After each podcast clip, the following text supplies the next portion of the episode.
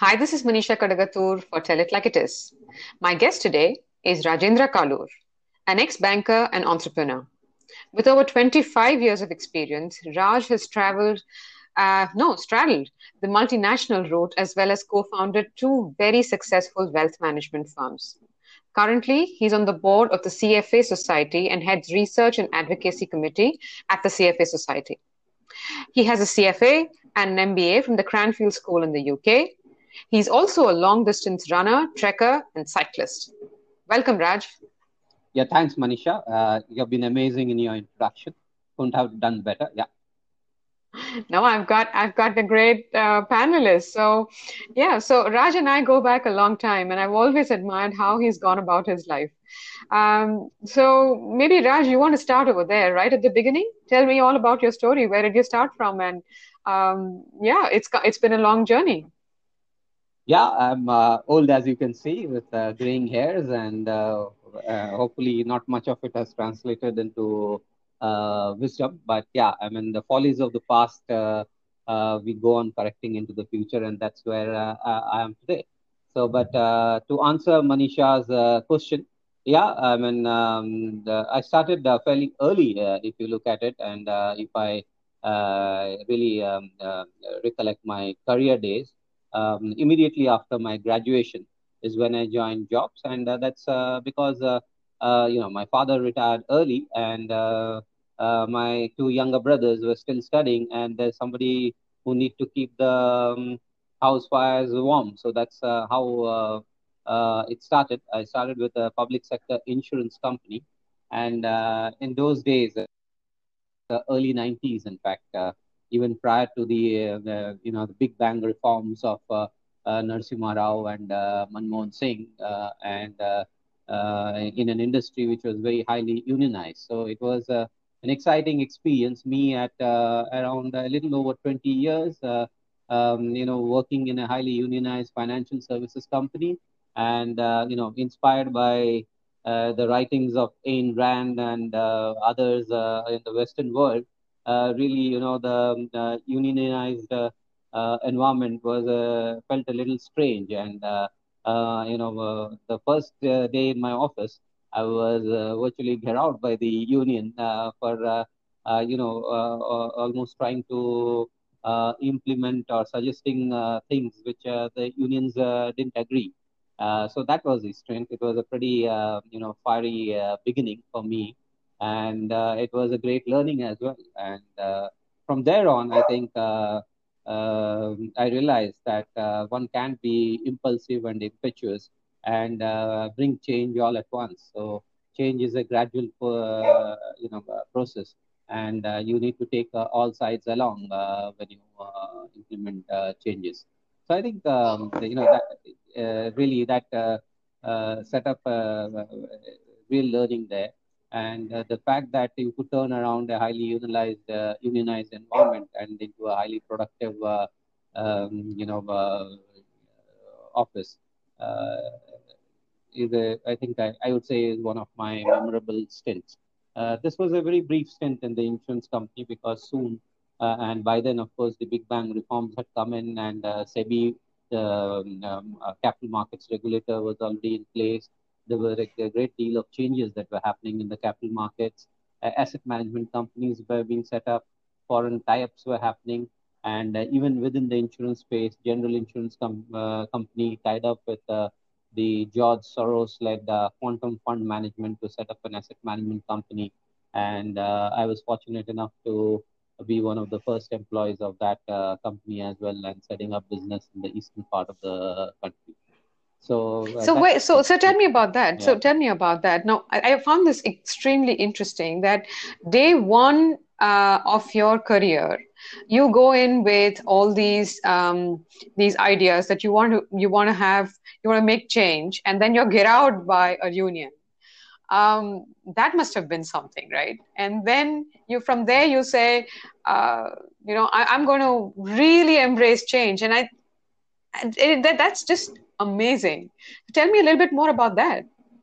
Yeah, see, I mean, when you look at the office there, it was an old office. The average age would be roughly about 40, 45 years of the employees.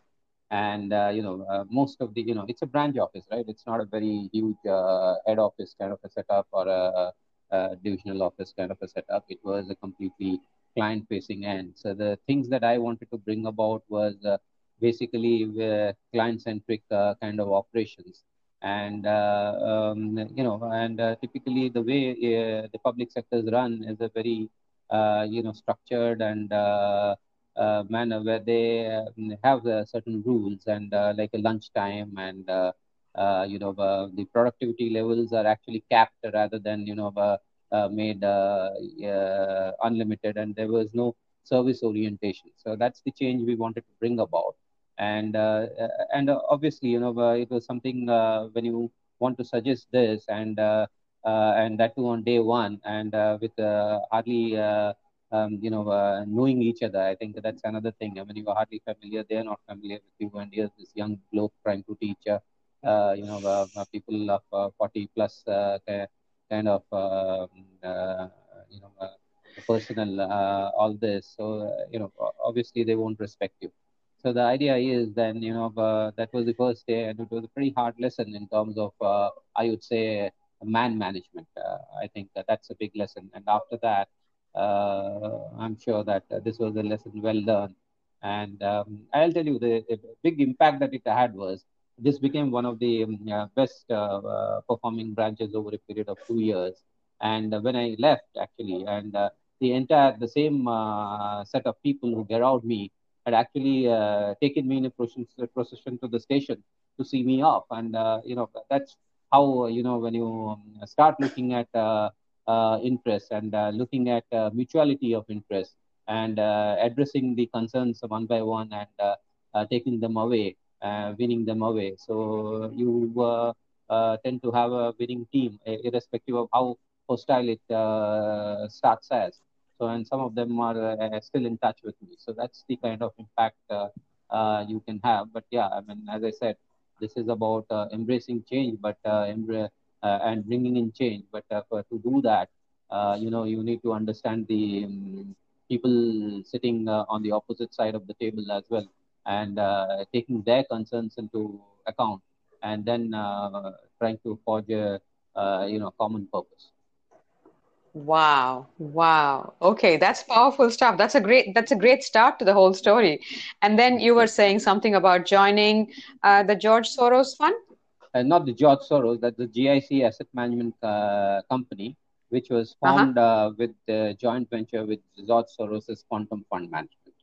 So mm-hmm. George Soros at that time, uh, you know, uh, was really reckoned as one of the pillars, and still is, of course, of of investment. And during that time, he was. Um, uh, very popular because he brought uh, the Bank of England to heels. And in fact, uh, uh, he earned a lot of respect because of that. Of course, he made a lot of money in the process. Uh, and uh, so, you know, uh, getting a central bank uh, to basically to heal uh, by an individual investor is something unheard of. And he did that during that time. And plus, he was a very well respected in, investor. So, GIC Asset Management Company uh, actually having a joint venture with uh, the uh, George Soros-led Quantum Fund Management was itself a big, um, big thing, big event, and you know, uh, it was a moment of pride for us actually getting an opportunity to join uh, such a company and, uh, you know, interacting with people from the quantum fund management. So the early days in uh, capital markets was really spent uh, uh, learning from uh, some of these greats that I happened to meet uh, uh in the course, and that's how the you know the stint in the financial services and capital markets got cemented, and my learning process began. Wow, Wow. But I see that you you've done your CFA and then you've also gone on and done your MBA. So what prompted that? And and I and all of this is while you were working right? Mm-hmm. Um, how did that come by? So I wouldn't say all of this was while uh, I was working. I think uh, for the MBA, which was a full-time MBA in the UK, um, yeah, I had to take a sabbatical. But uh, yeah, I took a sabbatical after almost a decade of working.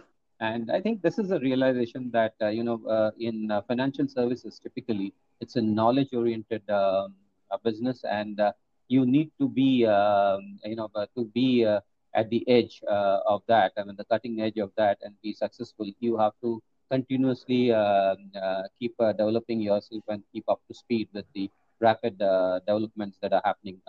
In, in, you know, in the financial services uh, and uh, really, it's not just regulations, but uh, um, customer preferences as well as the radical changes that the technology as well as you know the entire span of industry that uh, keeps on uh, bringing about, uh, you need to really keep yourself abreast of things. So, you know, that realization prompted me really, I mean, after graduation, even, you know, when I was in insurance, I uh, did the associate. Um, uh, I completed the associate of the Federation of uh, Insurance Institutes of India. That was a technical qualification for insurance as well.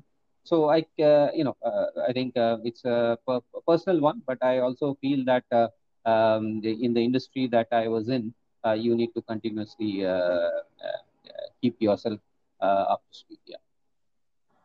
So, um, so this is this is remarkable, and I, and the reason I say so is that in India, it's not very common for people to take a sabbatical, right? Um, it's most of us who complete our education and then get into work, and then whatever ongoing um, development takes place is something that the employer does and it's some and, and right now the trend is catching on where people also do online courses. But you've done this way back 15 years or 20 years ago and you took a sabbatical and you said i'm going to go do my mba that must have been pretty bold for those times right? Yeah i think it's uh, very rare and uh, the uh, at least uh, my generation i think uh, uh, are led to believe or the way they were brought about is that you know the once you are in the job you are completely in the job. Uh, maybe you might be changing roles or even companies, but you are in the job from uh, the start to uh, till your uh, age of retirement, and uh, uh, these things are not really well looked upon. And you know, people would wonder why why you would you want to leave a successful job and try and work again. I think that's the principle. The other one is, you know, typically we are oriented towards completing our ed- education completely including post graduation or uh, doctorate or whatever, and then getting uh, into the job and then being in the job straight away. But you know things are changing, and I think that's for good. One is of course technology is bringing in the changes that you mentioned about online courses and continuous learning. And um, apart from that, I think uh, from a personal side, I, I believe that, uh, you know, it's not all about uh, slogging in the office and, you know, trying to um, save money. Uh, there are there is a lot of richness beyond uh, wealth. Uh, I mean, uh, financial wealth as well. I think that uh, realization uh, meant that I need live my life in a more fulfilling and complete manner, and not just look about chasing you know uh, money. I think uh, that's uh, another early realization I would say, which led me to take the decisions that I did, and I don't regret it at all. So, is that one of the reasons why you decided to turn entrepreneur? Yeah, so uh, you know, it uh, it came about because um, see, by then, uh, if you look at it, I was uh, almost um, 40 years in my age, and um, uh, uh, you know, two decades of experience in financial services, and um, I was working with a bank. you know, you'd be familiar, ABN AMRO Bank Uh, and it was doing pretty well in India and uh, globally as well. Uh, but uh, during the height of uh, the stock market boom in 2007, it um, you know ABN AMRO Bank was acquired by three um, you know other banks. One, one, was of course RBS, the Royal Bank of Scotland. The other two were Banco Santander, and um, the other one was the French one, Bank BNP. So um, the, the, uh, the our uh, part of the bank uh, was acquired by Royal Bank of Scotland. And post 2007, when the market meltdown happened due to the global financial crisis, um, the RBS itself went under and uh, was bailed out by the government of UK. Uh, and um, most of its global operations were getting rolled down, or you know some of them were just getting downsized. Um, in India, I think RBS had plans to um, sell their consumer business to uh, banks. Uh, it didn't materialize partly due to regulatory reasons and partly due to uh, other reasons. And at that point in time, I felt that I need to uh, do something else rather than join another bank and uh, do the same functions.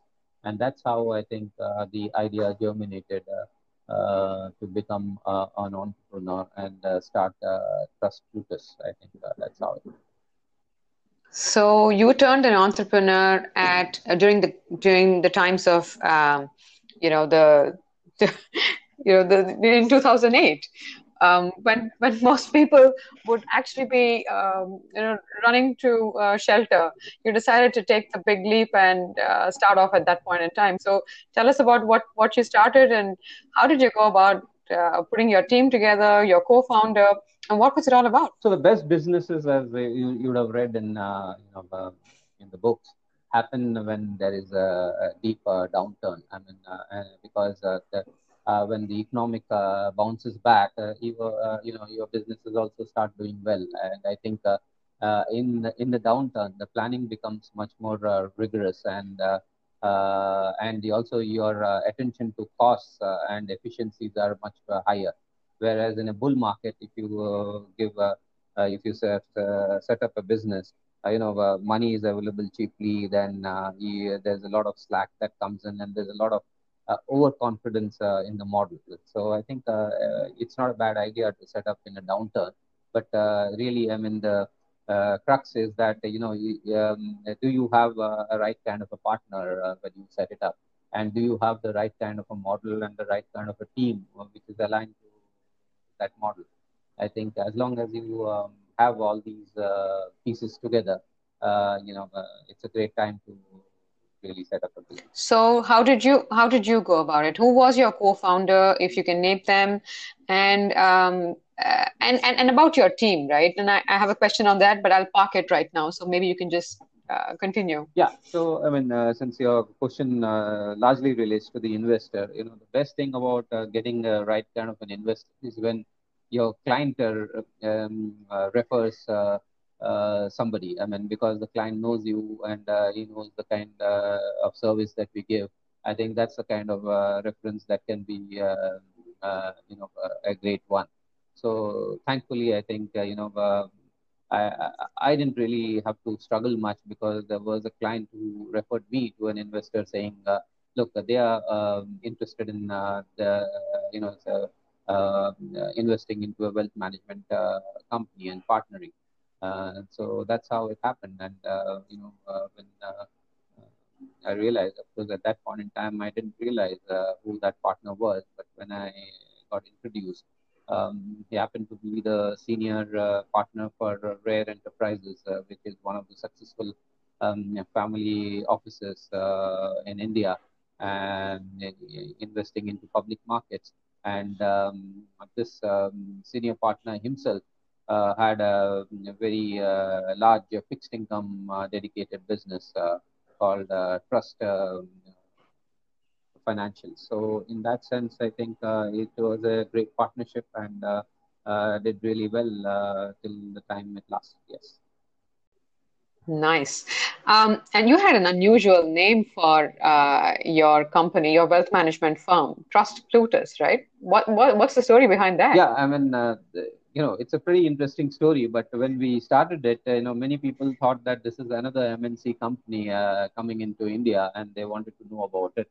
So you know, they uh, you know the conversation was really interesting because first, as we had to uh, tell um, the clients who, we were meeting um, that it's not an MNC company; it's an Indian company, and the name. Uh, uh, you know, name was of course uh, fairly easy. Why it was what it is when I tell you the reasons. you know, trust is um, basically the central pillar around which a client advisory relationship works. And we were in the financial advisory business. So, uh, you know, trust came in uh, naturally as a, you know, uh, to the name. And the, another reason is that, as I said, the fixed income company that Utpal, who uh, co-founded this company, uh, happened to, uh, you know, have a name called Trust Financials. So that's how where we took the name from. And then, of course, Plutus. Plutus is you know, uh, in Greek mythology, you would be uh, knowing uh, that it stands for god of wealth. And so that's how trust Plutus happened. And so that's it. I mean, that's a, you know, a very simple once you know the reason. But yeah, I mean, the name sounds pretty exotic to begin with. Yeah. No, I think there's a lot of purpose behind it, and I think I, am so um, I'm amazed to hear uh, how the whole thing came by because it really looks like there was a plan. Um, there was a lot of thought into naming uh, the company, and you mentioned that at the core of any investing or financial advisory is trust, right? Um, what was the purpose behind Trust Yeah. So, as you know, this this was a child of the GFC. That's the global financial crisis. You know, it was born in the cradle of that crisis, and you yourself said that it, uh, um, you know, you started in a uh, business uh, right at the you know uh, when there was an economic crisis. And if you look at the crisis, the crisis happened largely, and and that's a global thing, is because of misallocation of resources. And why does misallocation of resources happen? Because of uh, lack of understanding of risk. And uh, also, uh, in a sense, that, you know, the um, incentives, the wrong kind of incentives lead to wrong kind of decisions and allocations. So what we felt, um, and we also felt that, uh, you know, in a wealth management business, there is a lot of conflict because uh, most of the wealth management businesses were run by commercial banks or investment banks or brokerage houses who had uh, that uh, conflict in terms of uh, um, feeding these clients into their own main line of business. So we felt a dedicated wealth management business would mean that they would be removed or far from you know these kind of conflicts. And the other reason is typically you know um, we felt that the industry in India was at a very nascent stage and it required people who were focused uh, and experienced and well qualified, uh, you know, uh, with respect to this particular field. And we didn't have too many people skilled in this particular field.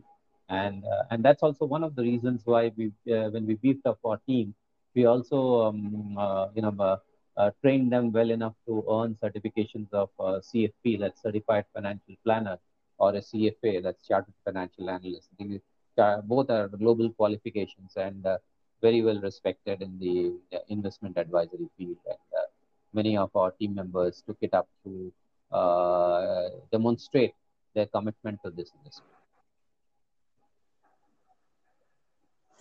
That's commendable. That's truly commendable. Um, so, for a startup with a, such a clear idea of how you'd like to position it, uh, what your philosophy on uh, risk was, um, how you wanted to focus on um, educating your, uh, you know, your uh, salespeople, really, and insisting that there is certification that that goes along with their training I think that goes a long way.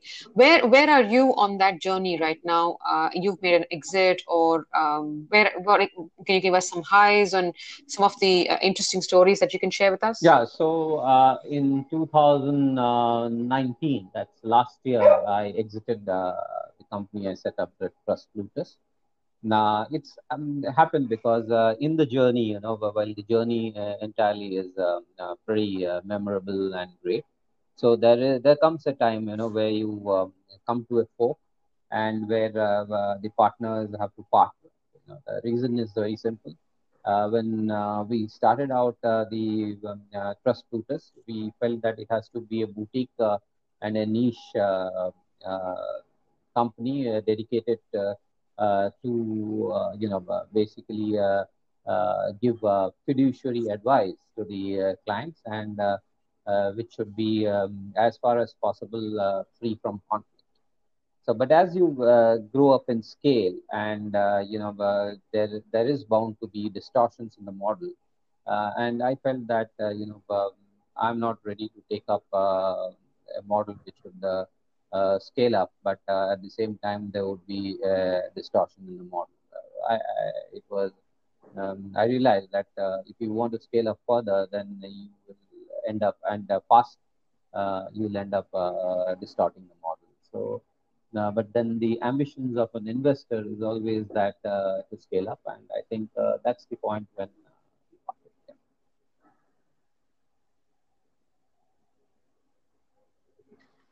Wow.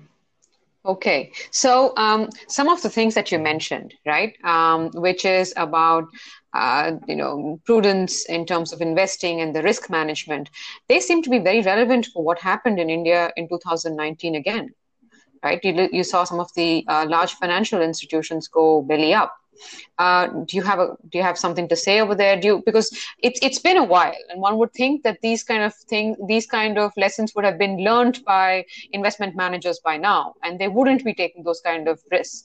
Uh, but that's exactly what happened all over again. Yeah. So the, as uh, you know, the, a great saying by a renowned historian, uh, uh, Toynbee, um, if you remember it says that those who forget history are condemned to repeat it. And, uh, you know, these economic cycles that we keep passing through every now and then uh, uh, reminds us that there are people who still forget some of these lessons, and that's why these things keep on occurring.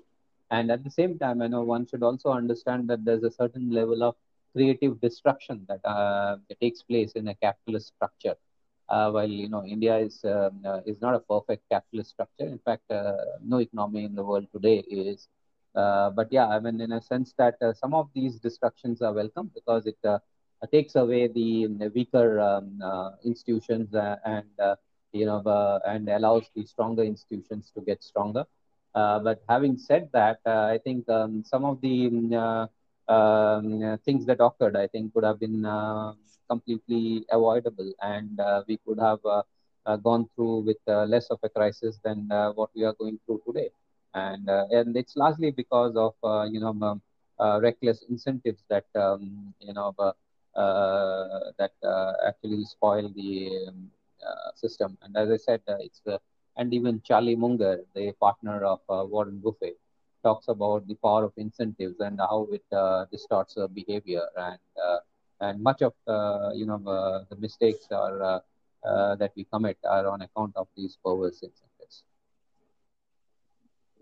So, can you elaborate a little bit about the uh, the performance and the uh, reward equation that happens in in the financial markets? Uh, so, uh, you know, it's a. let me just uh, give an illustration. Uh, if you look at the incentives for how, how how do you know investment bankers reward their people, right? You know, it's very simple. They have to crack a deal, and the deal, the larger the deal, the bigger the you know the size of the fee, and uh, so and then when the investment banker uh, strikes a deal and uh, um, the deal happens and the trade goes on successfully, then the investment banker, who's the relationship manager, gets a huge, huge payoff, right, in terms of bonuses and all that. Now let's uh, look at the other side that happens, the flip side, that you know after a deal, uh, something happens, and the uh, over a period of time, the companies uh, which are merged or uh, you know together uh, don't get along well. And but here is an investment banker who's done the deal and taken off the bonuses. But here are two companies merged together, but you know they're not successful even after four to five years, there's some problems in terms of the culture or uh, even the product mix or uh, even the markets that they operate in that they can't run successfully. And uh, instead of actually 2 and 2 becoming uh, 40 that's the uh, you know uh, objective. Uh, they, and uh, they don't even become 2 plus 2 4 rather they become 2 minus 2 0 over a period of time. But then you know nobody penalizes the original deal maker right? So there is a power play here where you know short termism and transaction orientation takes precedence over you know uh, the longer term nature. But the companies who merged, uh, you know, paid a much higher price. Uh, but by then the investment bankers have gone scot free. So that's one part. the second part is in terms of now look at a relationship manager in a bank and he is being um, given targets on a monthly basis to sell investment products and typically equity products which are uh, pretty uh, risky uh, you know uh, and where the market is volatile, it can go up and down. uh, and you offer it to a client uh, to just meet your targets for that month. And uh, here is somebody who is uh, saddled with a portfolio uh, which might uh, not even perform even after a decade. So, how about that for a perverse incentive? so you get um, you know measured within a month of doing that transaction, whereas the client is saddled with a portfolio which is at a loss for you know some cases even for a decade, or you may not even make money for a long period of time. So, do you think this will ever change? Yeah, I mean, see, the point about it is, you know, the regulators are aware of it. So, increasingly, they keep beefing. And if you look at post 2008, um, investment banking and consumer banking got separated uh, in many of the banks, and uh, the level of incentives have fallen for investment bankers. And uh, in India, the uh, the kind of uh, fees that are earned by distributors when selling financial products have been capped now. And uh, also, uh, increasingly, longer term aspects are uh, being looked at while trying to you know, devise a reward mechanism. But yeah, things are far from perfect at this point in time. They're still on a, a developing stage, I would say. There is so much talk about behavioral finance, um, uh, and it is relatively new as a subject. Correct? Uh, do you uh, do you have you encountered that in um, you know in in your investment philosophy? Have you seen that actually play out? Um, how, how does that you know, can you tell us a little bit about that? So I think much of the behavior um, finance is all about keeping your egos, emotions, and expectations in uh, control, right? So it's all about that. I mean, uh, let me give you an example. I mean, if you are uh, a very egoistic person and you feel that you know uh, it all uh, and uh, you know everything, and you are handling a portfolio and uh, you feel that a certain stock will do well, and um, and you are over optimistic and you don't rely on others, and the stock goes bad, and you know it jolts you very very badly in your portfolio uh, so there is another way in which you know when when a particular portfolio doesn't perform well, and uh, you you run into a loss, you become uh, loss averse. So this is another of the you know the other extreme of the uh, uh, behavioral uh, experience that you encounter. Then there is one thing you know you encounter you know a couple of friends in your you know in a social circle, and they keep recommending that their advisor had recommended some uh, you know, uh, stock that's bound to go up, uh, and you, without doing any due diligence, actually start buying that stock just because you know a couple of your friends recommended, and that's kind of a social proofing or a herd mentality that you get into. Uh, so the entire role of an advisor, I, I, think, is in terms of keeping all these three egos, emotions, and expectations in check, and uh, be a dispassionate um, uh, consultant. uh, or a coach or a mentor to a client uh, for his portfolio and see that uh, you know there is no reckless behavior or overly conservative behavior that is destroying one's wealth. So I think that's a big role, and I think um, it's all about uh, you know, uh, tailoring behavior to take advantage of these uh, opportunities that would happen in the market because the rest of the market would keep on making these mistakes, right? So if you are uh, having a right advisor, uh, you would be able to identify these um, misaligned opportunities and uh, take advantage of this. In your experience, would you say that uh, more of the relationship managers are tending towards this? Uh, you know, are we at five percent of this? Are we twenty percent? What What is your estimate? Yeah. So you know the good part is that uh, you know people are uh, uh, cognizant of the fact that uh, behavior plays a very big role in terms of uh, you know uh, safeguarding one's portfolio. And one is aware. So there are enough you know training material that is available now. And if you look at i think there's a lot of emphasis even at the nobel prize level in terms of the behavioral finance. And it's now recognized uh, as a science now, and uh, a lot of awards have gone in, as you know, to be a behavioral economists now. So I think, um, and also the fact that uh, the um, uh, the earlier model of um, portfolio construction hasn't really worked well uh, practically. Meant that uh, you know uh, a marketplace is uh, hardly perfect, and uh, there is no rational man, and individuals that from time to time deviate from rationality and take decisions. So recognizing these facts um, is happening. Uh, but at the same time, as you know, that you know, even with these, uh, we tend to behave, uh, and uh, you know, mo- much of the behavior is a chemical process, as you know, in our body, and uh, so irrespective of the fact, we tend to be swayed by emotions, and and a large part of the population still commits the same mistakes. So I, th- I think there is a recognition that behavioral finance should occupy a place in portfolio advisory and um, investment advice. Uh, but at the same time, uh, you know, we are still at a fairly early stage in this uh, process. Okay, so what's next in the playbook yeah, for you? I think um, life is pretty interesting the way it is, and uh, let's see. I mean, I'm currently on a two-year uh, uh, non-compete contract, so it's still early days for me to really think about what the future holds. But I think uh, you know, we are at a fairly exciting stage with the COVID and uh, the understanding the implications of uh, uh COVID um, for people, um, you know, uh, uh, Uh, balancing their work and uh, home.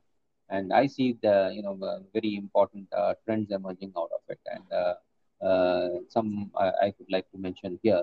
One is that I think, um, you know, we have always um, focused on increased urbanization and uh, uh, you know mass uh, infra infrastructure, mass-led infrastructure, including you know mass-led transportation, etc.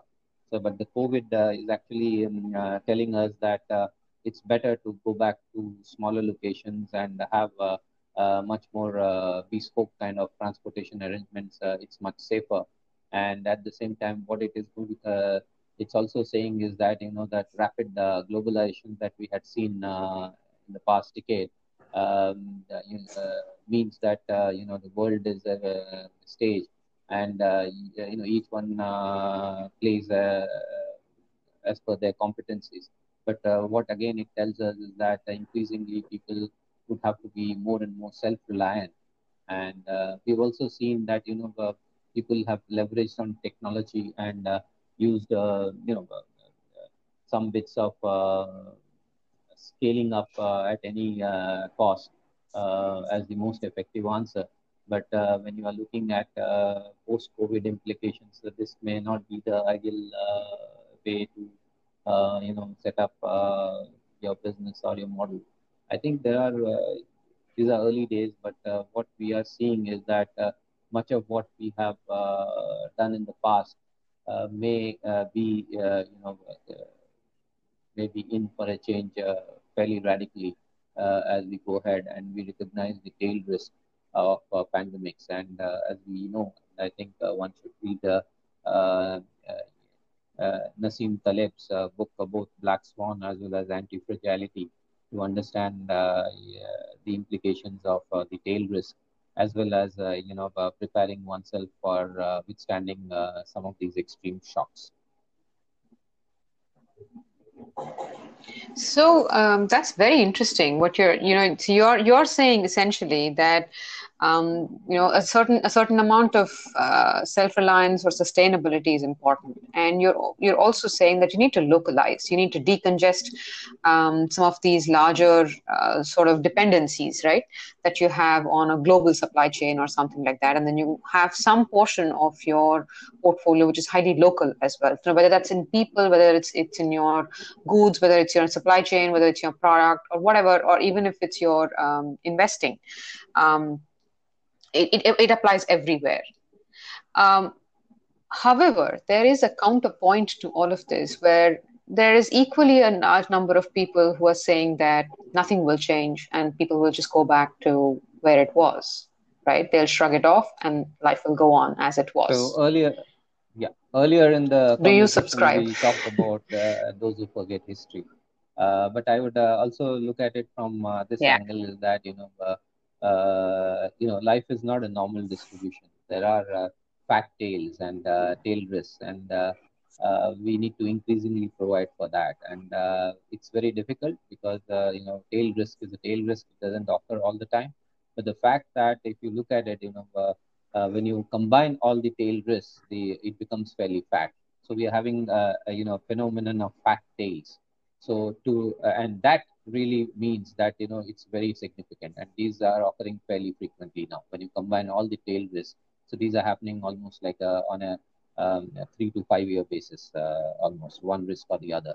Uh, the emergence of that. So when you are taking into effect all these, and if you are not prepared for this, it will be very very costly for someone to survive. And uh, hence, uh, I would say that uh, while uh, you know some people might say that no, nothing will change, but uh, we have seen that uh, you know uh, fairly rapid change occurs when somebody starts recognizing the um, existence and persistence of these risks. Wow. So that that's all we have time for today. But it's been such a pleasure to talk to Rajendra and to just sort of listen to some of the things that he has to say about how the market will shape up. Thank you so much, Rajendra, for joining us. Um, and uh, before I close, I just want to say that you know one of the one of the things that you said to me a, a long time ago is that there are three things that you don't discuss with friends or uh, you know colleagues. Uh, one of it is cricket. The second one is religion, and the third one was politics. Well, the, Does that still hold true? I haven't uh, spoken a word on these three, right? Even as illustrations.